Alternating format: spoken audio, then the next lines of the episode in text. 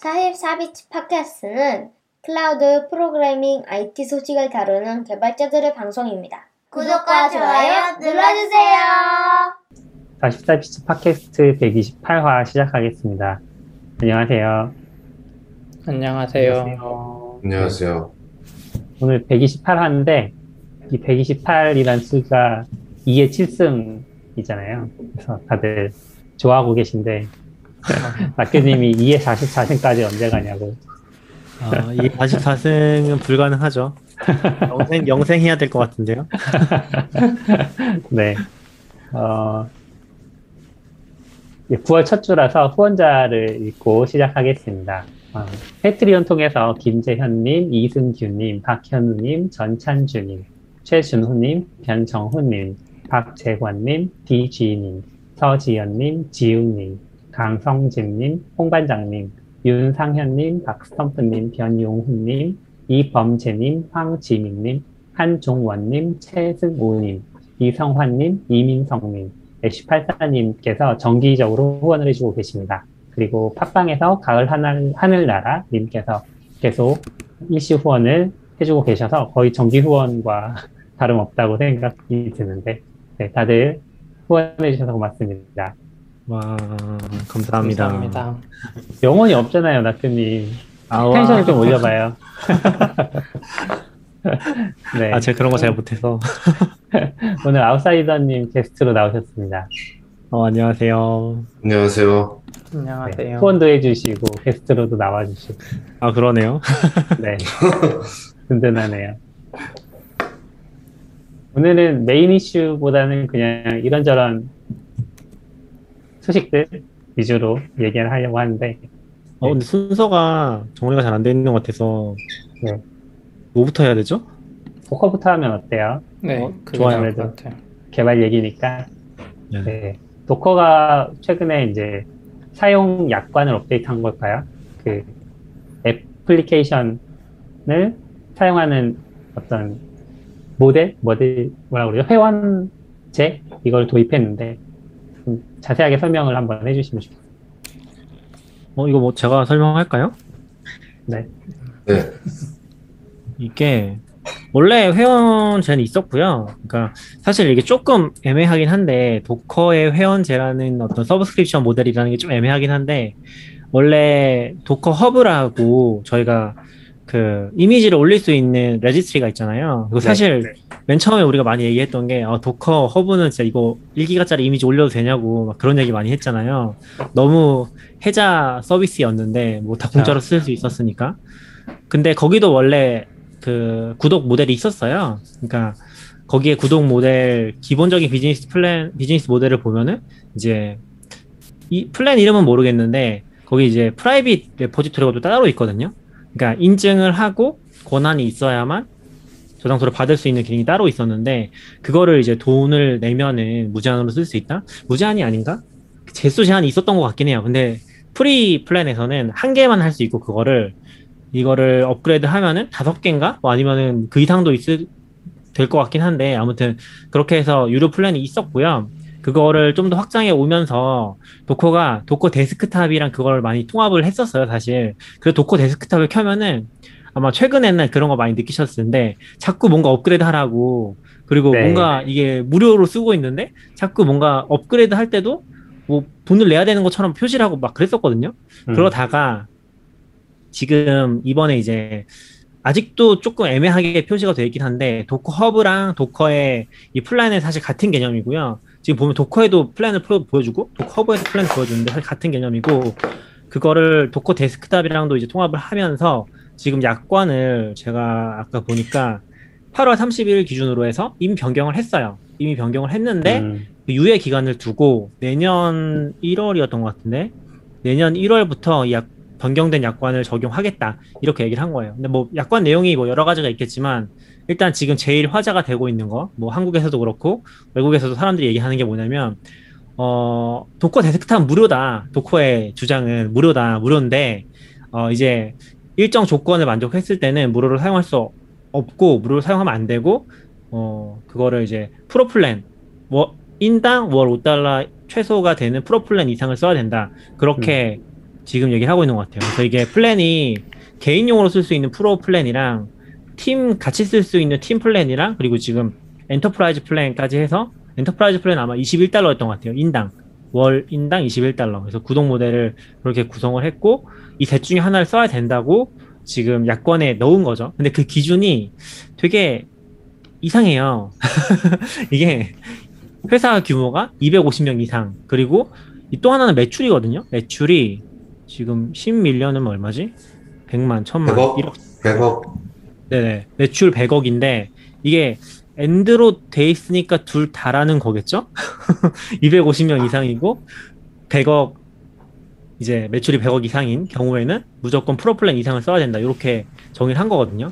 근데 어, 요거 뭐 제 의견부터 좀 얘기를 드리면은 약간 예전부터 Docker가 계속 삽질을 좀 해보던 부분이 요 플랜 짜는 부분이라고 느껴지긴 하거든요. 그러니까 음, 플랜을 구독할 메리트가 별로 없는 거죠. 그리고 이게 회사에 쓰라고 하는 건지 개인한테 쓰라고 하는 건지 Docker Hub 때부터 좀 애매하긴 했어요. 그래서 Docker가 뭐 다들 아시겠지만 계속 이제 처음에 투자 잘 받고 엄청 잘 나가다가 한 1, 2년 그렇게 2, 3년 잘 나가다가 그 이후로 별 소식이 없잖아요. 쿠베나 이제 다른 tool들이 더 주목받고 Docker 자체는 backend 역할을 하면서도 뭐 쿠베에서도 빠진다고 하고 되게 힘이 없어지는 그런 느낌인데 거기 그러다 보니까 이제 이런 궁여지책을 또 낸 것 같은데 이 250명이나 100억 기준을 어떤 식으로 이제 증명을 하라고 할 건지 저는 거기서부터가 조금 너무 말이 안 되는 거라고 생각을 하거든요. 그러니까 뭐200뭐 모르겠어요. 그러니까 자기네가 무료로 쓰고 싶으면은 회사면은 소명을 하고 그리고 무료로 써라 이렇게 할 건지 되게 애매하잖아요. 그러니까 약간 잘못된 장벽을 두고 있는 느낌을 많이 받는 것 같아요. 뭐 다른 분들 의견도 같이 얘기하면 좋을 것 같아요. 그러니까 그건 것 같아요. 방금 말한 관점에서 어, 얘네들이 250명 넘었는지 아닌지를 체크해야 되잖아요.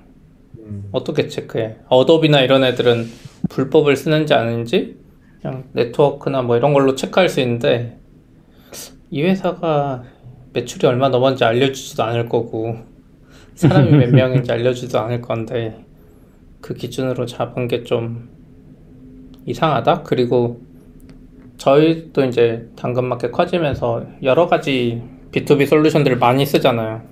제 생각엔 다른 회사보다 더 많이 쓰거든요. 근데 저희가 뭐 필요에 의해서 먼저 더 높은 플랜으로 올라가고 막 이랬던 것 같아요. 원패스워드도 그렇고 음. 원래 좀 더 낮은 플랜 쓰다가 더 고급 플랜으로 올라갔잖아요. 근데 이게 그냥 알아서 올라가는 모델이 B2B에서 좋은 거지. Docker는 지금 개발자들만 해도 그러니까 원래 일반적으로 회사에 개발자가 쓰고 싶어서 회사에 사달라고 하는데 회사가 안 사줘서 개발자가 불법을 쓰거나 이런 패스인데 그게 이제 어떻게 보면 일반적인데 도커는 지금 일본의 블로그나 외국 사람들 보니까 개발자가 먼저 공짜 버전을 찾고 있어. CLI나 뭐 팟맨인가? 막 이런 거 하는 방법을 음. 찾고 있는 거야 개발자가 그냥. 그러니까 개인 공짜로 쓸 수 있는데도 불구하고. 그래서 제 생각에는 플랜을 잘못 짜서 개인 개발자들이 오히려 Docker Desktop을 멀어지게 하고 다른 대체제를 찾게 하고 있는 거 아닌가? 그런 생각은 좀 들어요. 그러면 저 궁금한 게 이 회사의 경우에는 Docker Desktop을 다운로드 하려면 회사가 250명 미만이고 100억이 넘지 않는다는 거 소명해야 사용할 수 있는 거예요? 아니죠. 그냥 다운 받아시겠죠. 까지는 그냥, 아니에요. 그, 그냥, 받아요. 그냥, 그냥, 그냥 공짜로 쓰는 거겠죠. 약간 그거는 MS나. 이런 애들. 예.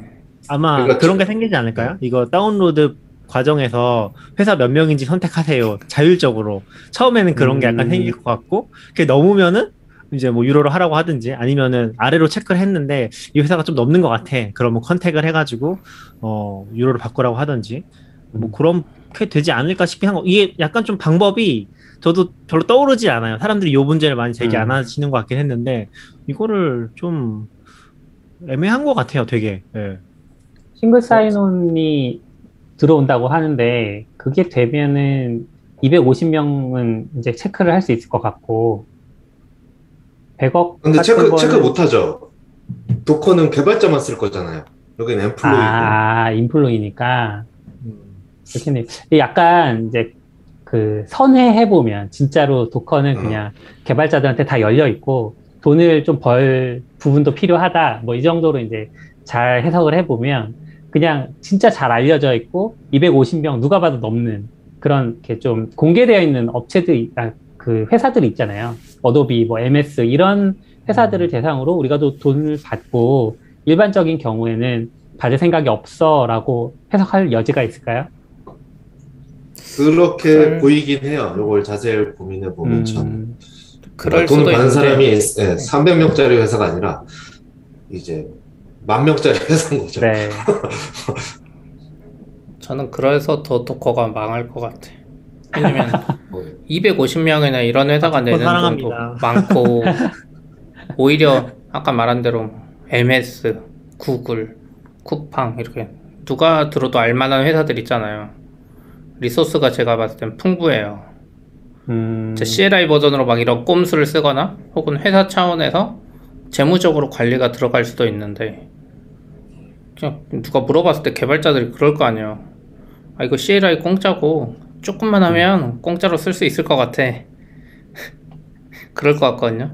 음, 도커가 지금 플랜 팔면서 말하는 게, 와, 우린 CI도 줄 거고, 뭐, 뭐가 많은데, 다 메리트가 없잖아요. CI 전문 서비스 쓰고. 그리고, 네. 이미지 pulling도 하루에 5,000개로 제한돼 있어요. 음, 계정당일 것 같긴 한데, 엄청 큰 회사에서 하루에 5,000개 넘을 수도 있잖아. 음. 그러면 또 Docker registry 다, 다 새로 구축해놔야 되잖아요. 그러면 Docker의 장점은 진짜 딱 Docker Desktop 하나만 남는 건데, 지금 당장 뭐, Single Sign-On도 안 만들어 놓고, 이런 정책 발표하면, 아까 뭐, 쿠팡이나 뭐, 구글 막 만 명 넘는데, 지금 도입 못 하는 거잖아요. 음, 제 저도- 생각에는 아, 얘기하시죠. 제 생각에 이거를 짜는 사람이 급하게 짠 것 같아요. SSO도 없이 이렇게 했다는 것 자체가 회사가 너무 어려우니까 막 방법을 찾으려다 보니까 아 뭔가 돈 벌 방법을 못 찾겠어. 그러면 이제 제일 만만해 보이는 Docker Desktop을 좀 건드린 게 그런 생각은 좀 드네요. 근데 저도 그 CP님 의견에 굉장히 공감하는 게 어제 잠깐 얘기를 하다가 그걸 깨달았는데 이게 Enterprise 플랜이 이번에 생긴 것 같긴 하거든요. 제가 정확하지 않은데 원래 없었던 것 같아요. 21달러짜리 플랜이. 근데 그래서 보면은 거기에 SSO가 들어가 있어요. 그래서 저는 SSO를 넣으면서 이 플랜을 추가했구나라는 생각을 좀 했는데 이 두 가지 이슈가 있거든요. 방금 CP님이 얘기하신 것처럼 정확한 지적인데 이게 coming soon이에요. 그러니까 언젠가 생기겠다. 지금 있는 게 아니라. 이거 약간 지금 그럼 이걸 왜 구독해야 돼? 하는 데서 음. 이미 답을 못 주는 상황인 것 같고요. 뭐 1월에 가면 될 수도 있겠죠. 이두 번째 문제는 Docker Desktop을 쓰기 위해서 SSO를 쓸 이유가 있나 딱히?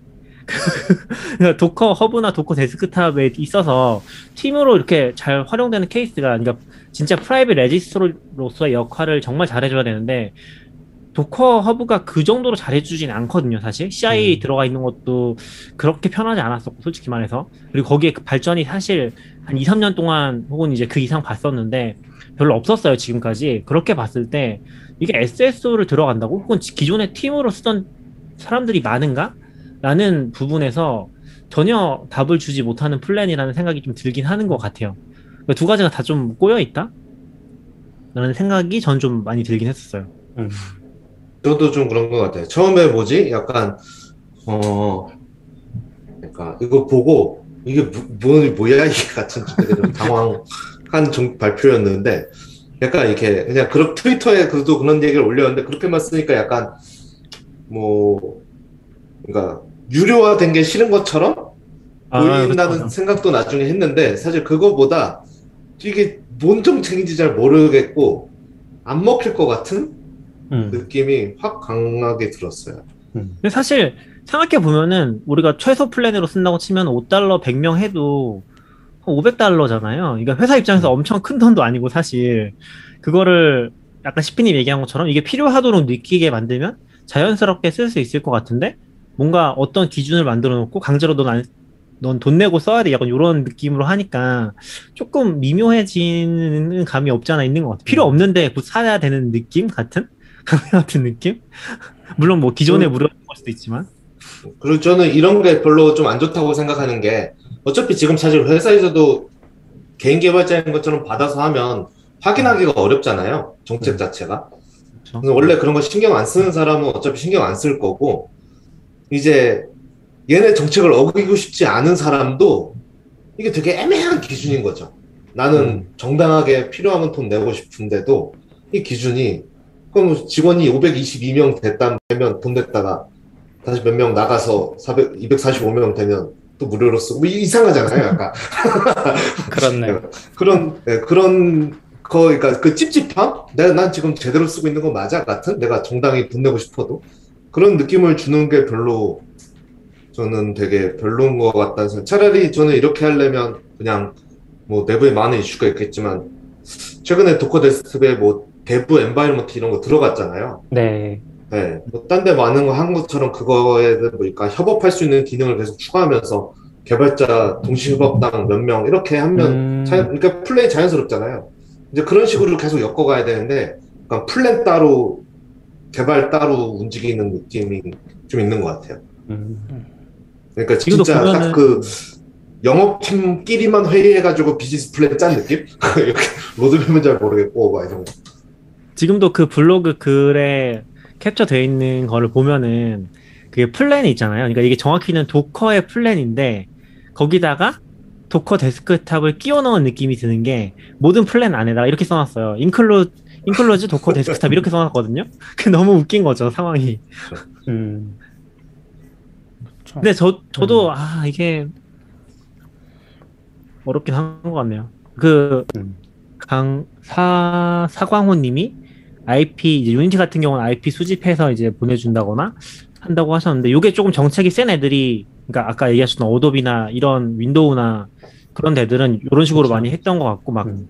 아니면은 이제 뭐죠 법 대리 써가지고 대신 막 고소하고 막 그런 것들 많이 했던 것 같고 음. 심지어 뭐 예전에 이거 얘기해도 되나 잘 모르겠는데 예전에 뭐, 뭐 우리 회사라고는 안 할게요 그냥 어떤 회사에서는 정상하게 쓰고 있는데도 계속 고소를 거는 그런 경우도 있었거든요 음, 고소인지 씹인지 아무튼 그런 경우도 있었고 맞아요.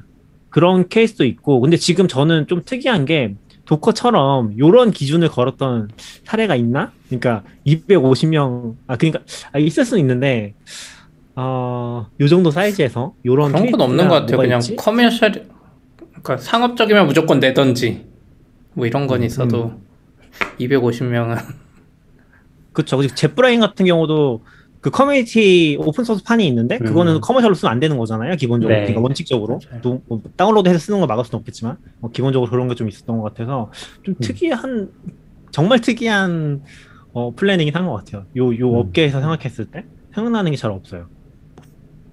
그러면 저희 이제 가격, 아, 플랜, 플랜 얘기 많이 했으니까 약간 이걸 보고 좀 궁금한 게, 어, Docker Desktop을 쓴 지가 오래돼서 Docker Desktop이 있기 전에 어떻게 썼는지 잘 기억이 안 나거든요. 제가 Docker를. 어떻게 설치해가지고 어떻게 썼는지 잘 기억이 안 나는데 그때도 쓰긴 썼었죠. 근데 음. 저희도 M1 처음 나왔을 때 Docker Desktop이 M1을 지원하기 전에 Docker를 안 쓰고 못 쓰고 있었거든요. 음, 그러면 Docker Desk를 못 쓰면, 그러니까 예를 들어 뭐 맥 기준이라고 해보면, Docker를 쓸 수 있는 건가요? 약간, 네 그때 막 썼죠. 그러니까 데스크탑 앱이 안 된 거고 막 CLI는 깔렸거든요. 음, 원격에 랑 Docker daemon만 따로, 네, CLI를 놔두고 원격에 붙거나 혹은 Linux v, VM 같은 게 안 됐나? 그런 그러니까 식으로 지금 제가 생각했을 때 어, 얘기하셨던 M1 지원 문제는 사실 Docker 엔진의 문제인 것 같고요. 그러니까 Docker 엔진이 되면은 일단 쓸 수는 있는 거죠. 근데 지금 보면은 이슈가 하나 있는 거는 원래는 이 Docker라는 게 다 가상 machine 위에 돌아가잖아요. 그러니까 지금 Docker Desktop 방식도 각 운영 체제에 뭐 xhyve 같은 거라는 경량 가상화 기술을 이용해서 그 위에다 machine을 띄우고 사실 machine은 안 보이지만 그거를 거기다 Linux Docker를 깔고 쓰는 걸로 알고 있거든요. 그거 부분에 대한 처리가 굉장히 그거죠. 그러니까 seamless하죠. 볼륨 같은 거 쓸 때 마치 내 컴퓨터에서 하는 것처럼 느껴지잖아요.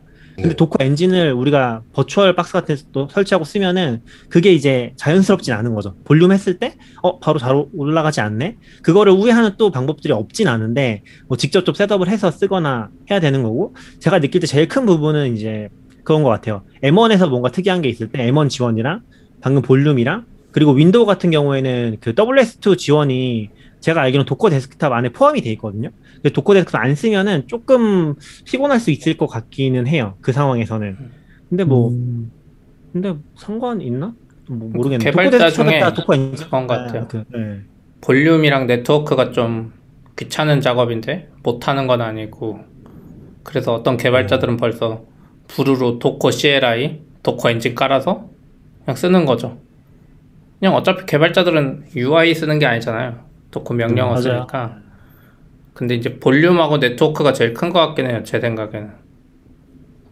사실 UI를 진짜 쓸 일이 별로 없죠.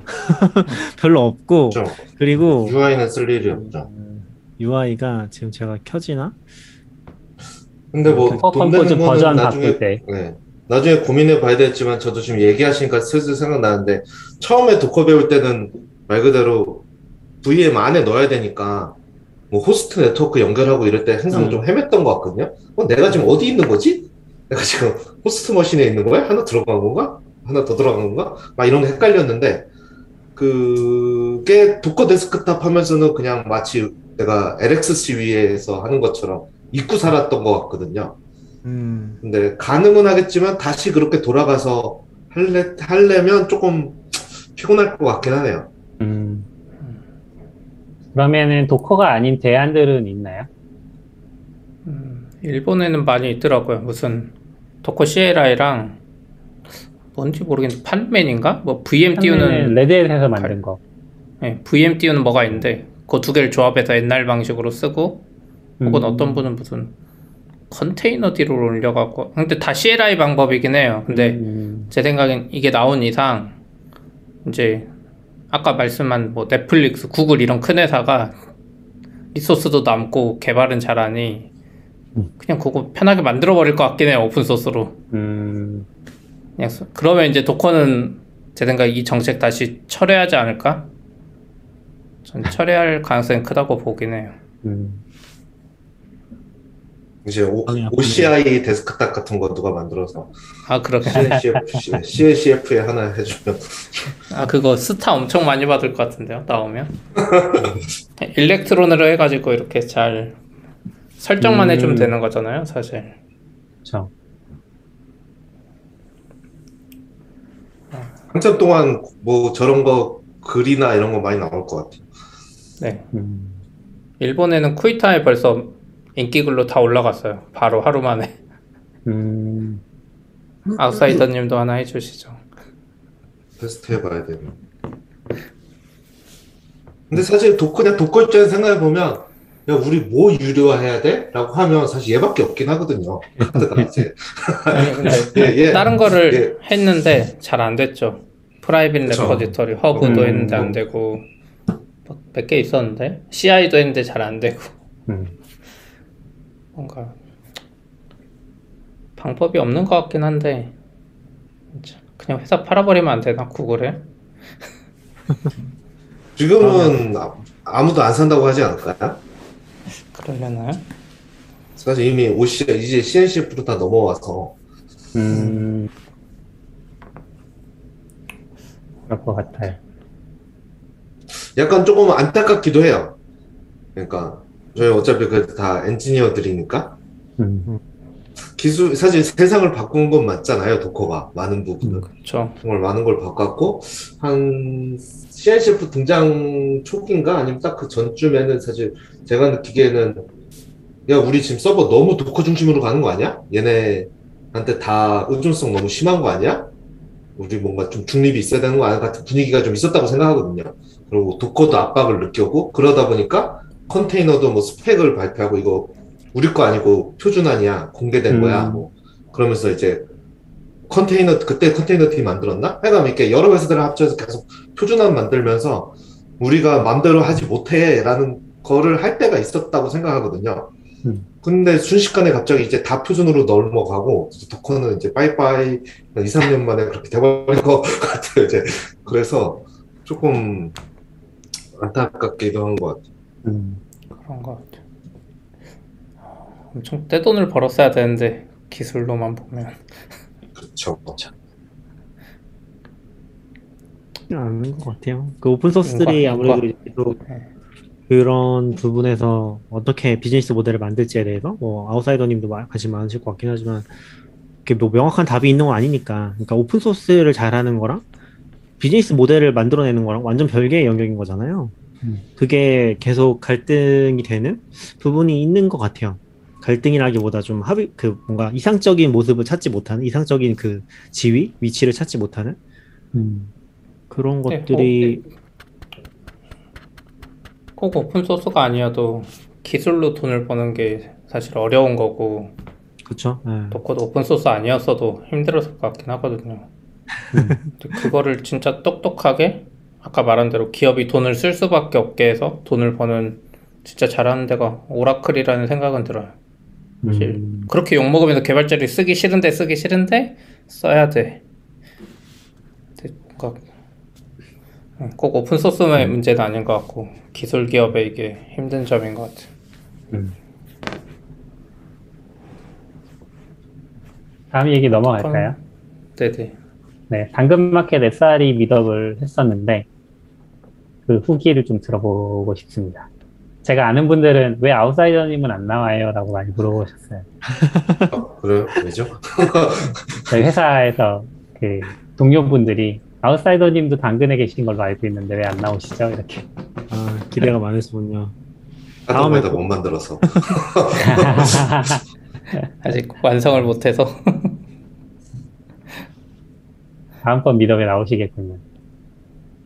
그 내부적으로는 배포 툴 같은 걸 이제 새로 만들고 있어서 음, 좀 지금 저희 migration 이제 시작을 했거든요. 그 툴로 원래는 저희가 아르고 CD랑 디도프를 쓰다가 네. 이게 뭐 회사 상황이나 그런 거랑 좀 많이 엮여 있을 것 같긴 한데 조금 어려운 포인트들이 있어서 그거를 이제 내재화를 하기로 하고 그거를 개발하고 계시긴 하거든요. 그래서 다음에 기회가 되면은 저희가 또 주기적으로 하려고 생각을 하고 있어서 뭐 어. 그렇기는 합니다. 저는 요번 미덕, 네, 네네. 켜놓고 회사분들이랑 같이 봤는데 그랬더니 약간 오프라인 meetup 분위기가 나서 되게 좋았어요. 보여서 아. 보신 거죠? 예, 예. 음. 치킨 먹으면서 콜라 먹으면서 봤는데 아, 재밌게 보셨나요? 후기 예, 얘기해 주세요. 재밌었어요. 어, 그 이제 인프라 쪽 얘기가 계속 이제 이야기 나오니까 뭐 나중에는 네트워크 얘기 나오고 뭐 이렇게 됐잖아요. 그러니까 앞부분은 조금 흥미 있다가도 일반적인 backend 분들은 갈수록 음. 좀 어려워진다 이런 얘기들 하셨었고 인프라 쪽 계신 분은 오히려 갈수록 흥미 있다 이런 음. 얘기 하셨고 음, 그렇더라고요. 그리고 약간 AWS 리소스를 굉장히 잘 활용하는 방법들을 얘기해 주시다 보니 아 이게 당근 SRE 미덕인지 AWS 미덕인지 개인적으로는 좀 헷갈리는 면도 있었고요. 네. 전체적으로 저희도 좋았습니다.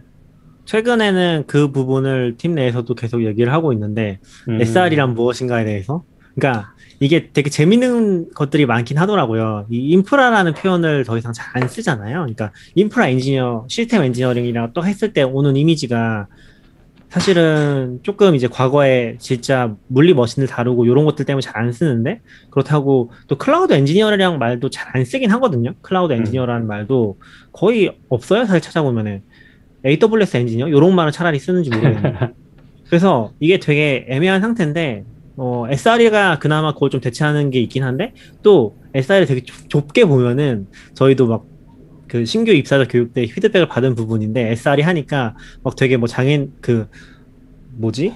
에러 버짓을 굉장히 까, 까탈스럽게 관리를 하고 그거 음. 초과하면 이제 배포도 안 해주고 막 그런 팀인 줄 알았다고 그런 얘기도 하시더라고요.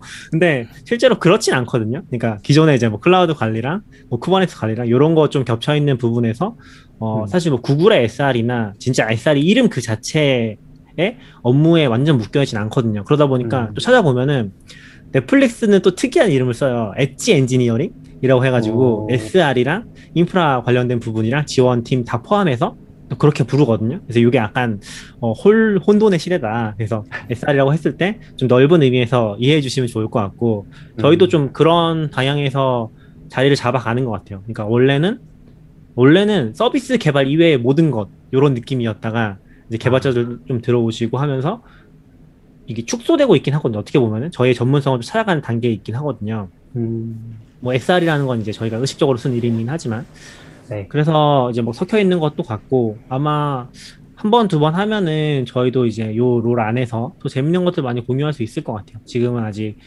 이제 당근이 성장하는 과정에서 필요한 것들 계속 진짜 달리는 음.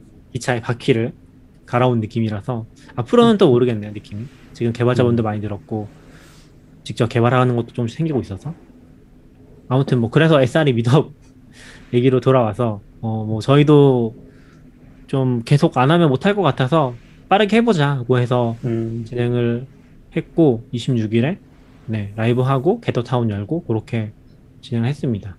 근데 발표하신 분들이 다 회사에 오셔서 하신 것 같더라고요. 아 맞아요, 네네. 네. 장비가 아무래도 갖춰져 있어서 그런 건가요? 어, 뭐 그런 것도 있고, 뭐 녹화하자 이렇게 하니까 저희가 뭐 진짜 회사에서 그걸 담당해준 팀이 있어가지고 막 녹화 일정 잡고 막 가서 녹화하고 그거 편집해주고 그런 게 아니잖아요. 그거를 CP가 팀 아니에요? 아 아니죠. 그렇게 하기는 너무 손이 많이 가고 그냥 음. 사실 라이브 한번 모여서 우리 meetup 하듯이 쭉 하면은 진행할 수 있잖아요. 한 명씩 음. 들어가서 회의실에 네, 그렇게 해가지고 그날 회의실 하나 큰 거 잡아놓고서 거기다 iMac이랑 방송 장비 저희가 주로 쓰는 setup으로 쭉 깔끔하게 해서 음. 어, 했던 것 같아요. 그 방송 괜찮지 않았나요? 나름 네네. 괜찮았던 것 같은데. 네, quality 좋았습니다.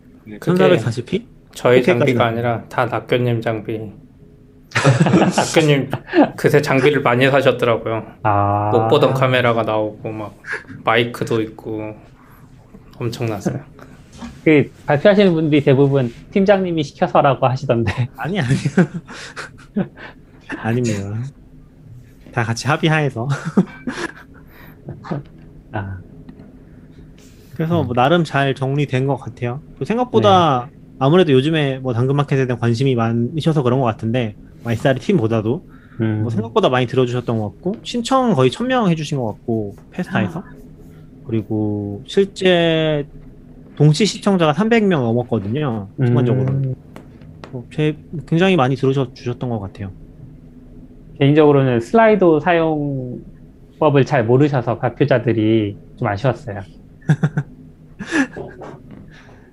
그 하나 슬라이도에서- 네, 슬라이도에서 이제 그 질문들이 추천을 받으면 그게 올라가고 그거를 어, 위주로 원래는 다른 데서 보면 답변을 하고 답변한 것들을 이제 체크해서 없애거든요.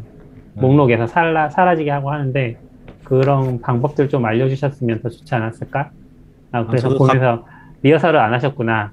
아, 리허설은 했는데 Slido는 슬라, 갑자기 쓴 스- 거라서 네, Slido를 아. Slido 리, 리허설에 Slido가 없었죠. 아, 리허설이라. 그렇군요. 갑자기 생각나서 이거 Q&A를 유튜브로 받으면은 어, 안 되겠다 싶어가지고 네. 쓰긴 했었죠. 네, 급하게. 그 저도 그걸 초기화 계속 해드렸어야 되는데 그것도 처음에 잘 몰랐어가지고 음.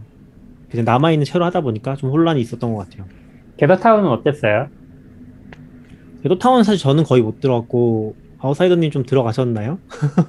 베더타운은 좀 실험적으로 했는데, 그러니까 약간 느낌은 우리 컨퍼런스 그 너굴님이 하셨다는 것처럼 온라인이어도 모여서 컨퍼런스 보는 느낌을 음. 같은 게 되려나? 그러니까 될 거라고 생각했다기보다 좀 실험적으로 한 건데 실제로 아무래도 온라인이다 보니까 보면서 게더타운에서 얘기하는 거는 일단 거의 불가능하더라고요. 분위기도 아, 말 걸기도 그렇고. 예. 그래서 사실은 그냥 굳이 약간 들어가 있으면 굳이 난 여기 왜 들어와 있는 거지? 같은 느낌. 왜냐면 유튜브, 방송을 유튜브로 보니까 네, 커서 왔다 갔다 하면서 약간 그런 느낌이 있었고.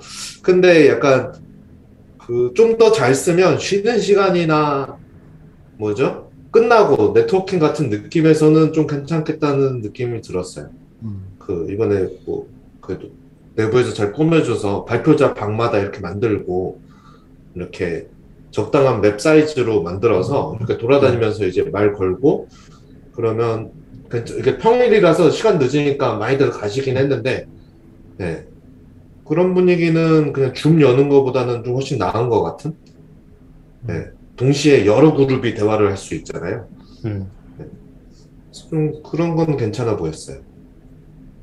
게더타운 이게- 자체적으로도 방송을 하는 시스템이 있나요? 그게 그거를 원래 쓰려고 했는데 방송을 하는 건 아니고요. 그러니까 어 그 유튜브를 싱크해서 틀어주는 기능이 있기는 해요. 근데 아, 막상 당일에 썼을 때는 잘 동작 안 했던 것 같긴 하더라고요. 그래서 음, 그거로 뭐 같이 시청하거나 그러진 않고 그냥 유튜브로 안내해서 유튜브로 봐주세요 이런 식으로 했던 것 같고 그리고 유, 게더타운의 좀 좋은 점이 아까 그 아웃사이더님 말씀해 주신 것처럼 방을 만들 수가 있거든요. 근데 방이라는 개념이 이게 방이라는 개념이 없으면은 진짜 옆에 딱 붙어 있어야만 얘기를 할 수 있어요. 그래서 음. 한칸 움직이면은 계속 카메라 없어지고 한 칸 움직이면 소리 안 들리고 막 그러거든요. 음, 그게 private roo- private zone이라고 해가지고 private zone들 여러 개를 만들 수 있거든요. 그러면 그걸 네모나게 만들어서 그 안에만 들어가 있으면 같이 얘기를 할 수 있는 거예요. 근데 그거를 강당처럼 엄청 크게도 만들 수 있고 그냥 열 칸 정도 해서 거기 같이 모여서 얘기할 수 있도록 만들 수도 있고 그렇게 해서 지금 발표자 방을 한 15칸 정도로 해서 몇 개 만들었던 거긴 하거든요. 음. 거기서 모여서 얘기하고 뭐 주제 같은 거 있어도 우리 예전에 뭐 주제별로 얘기하는 것처럼 그런 거 해봐도 좋을 것 같고 뭐 그런 식으로 했었긴 해요. 예.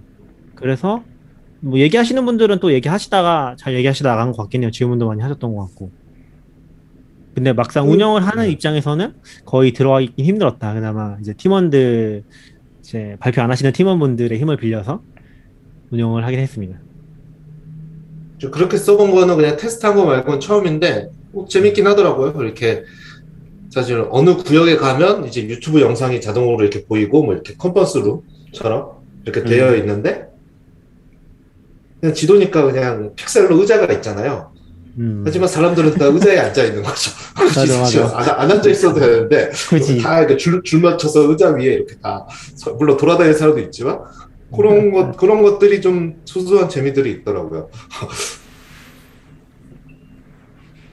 아무튼 음. 그렇게 해서 잘 끝났고 지금 트위터에도 올려놨었는데 그 발표 자료랑 발표 영상은 다 잘라서 업로드를 해 두었습니다. 어, 블로그도 하나 쓰려고 하는데 뭐 쓸 수 있을지 모르겠네요. 그렇군요. 네네. 다음으로는 11번가 아마존 직구 지원 얘기가 있습니다. 이거 머지포인트 해보신 요건 있는- 뭐예요? 네? 아직 없나? 그러니까 지금 11번가가 되게 벼르고 있다고 좀 느껴지는 부분 중에 하나가 이번에 머지 포인트 사태가 한참 난리였잖아요. 네. 근데 머지 포인트를 상품권으로 구매할 수 있는 시스템들이 있었거든요. 오픈마켓에서 상품권도 풀린 거예요. 음, 근데 그거를 이제 오픈마켓에서는 환불 안 해주는 거죠. 자기네가 판 게 아니니까. 네. 근데 11번가가 우리 다 해주겠다 이렇게 발표해버린 거예요. 아, 그래서 이제 조금 크게 좀 화제가 됐었고 오. 그거 중요한 건 아니고 그거보다 네. 더큰 게 이제 아마존 음, 아마존을 11번가 통해서 그냥 구매를 할수 있다? 음. 이게 지금 나온 것 같아요. 그래서 월, 월정액으로 뭐 지원금 같은 거, 쇼핑 지원금 같은 거 주고 막 그런 게 있는 것 같더라고요. 음, 혹시 저도- 써보신 분 있을지. 들어가서 봤는데 네네. 매력이 별로 없고 아 진짜요? 왜요? 배송도 제가 굳이 아마존을 11번가 통해 들어가야 되나? 뭐 배송비가 좀 적고 뭐 물건이 조금 싸다는데 물건도 제한적이거든요. 음. 음. 이게 아마존에 있는 게 다 있지 않더라고요. 네. 어, 맞아요, 맞아요. 그래서 제 근데 생각에는 이, 이 예, 저, 저도 11번가 그냥 좀 아마존 좋은 일 해주고 나중에 팽당할 것 같다. 제, 제가 최근에 아마존에 산 것도 보면 11번 가게에서 말한 거랑 배송 기간 거의 비슷해요. 그러니까 어, 이 아마존의 시스템은 좀 이해가 필요한데 어, 아마존이 일반적으로 뭐 잘 팔리는 거나 이런 물건을 그 근처 대, 그 물류센터에 갖다 놓거든요, 이미. 그래서 일본 같은 경우도 아마존 재팬 법인이 있는 게 아니라 자기들 말로는 우리는 아마존 재팬 창고가 있다 이런 식으로 좀 세금을 좀 피하고 있어요.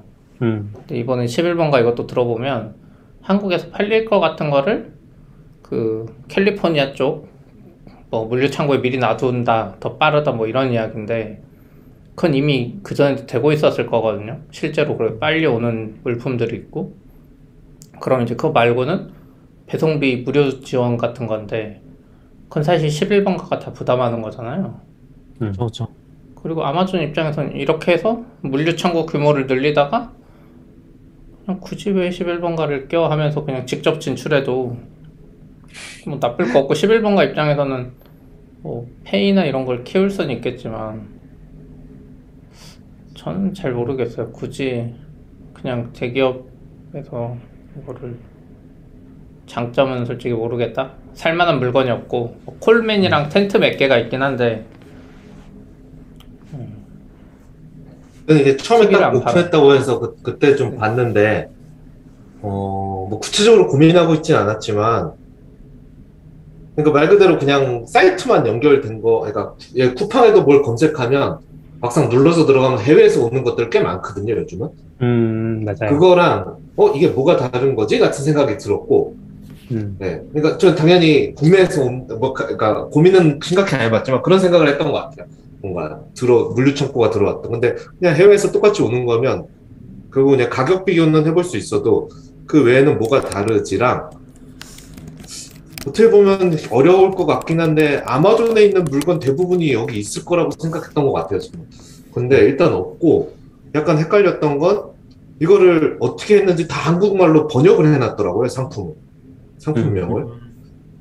저는 그 오히려 안 그런 게 더 좋았던 것 같은데 그래서 제가 장바구니나 이렇게 위시리스트 해놨던 거를 여기서 살려고 검색을 하면 안 나오는데 이게 아. 번역이 되면서 검색이 안 되는 건지 음. 없는 건지도 잘 모르겠고 되게 헷갈리더라고요. 이게 상품을 찾을 수가 없어요. 약간.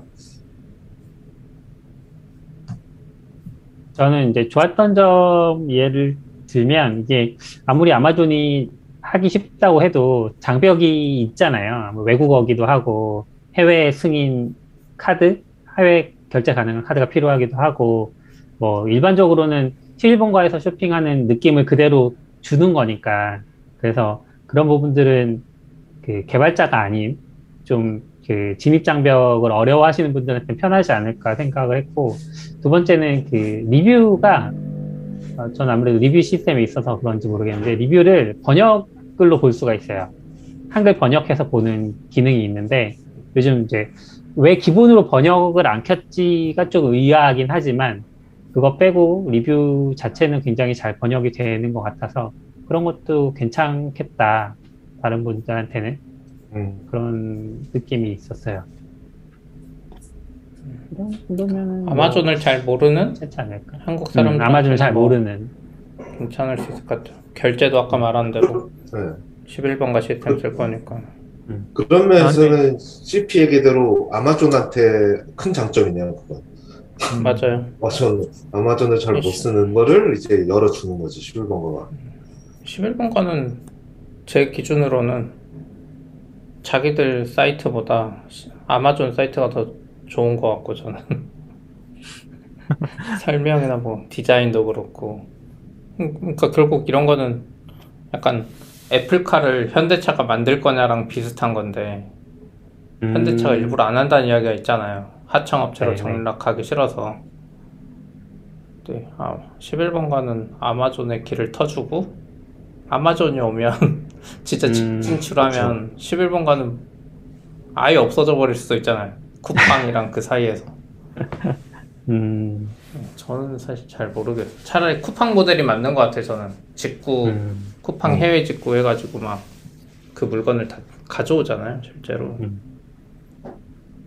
이번 블랙 프라이데이 때는 11번가가 어떻게 하는지 좀 봐야겠네요. 엄청 돈 쓰지 않을까요? 근데 요즘은 아마존도 한국으로 바로 배송되는 거 많거든요.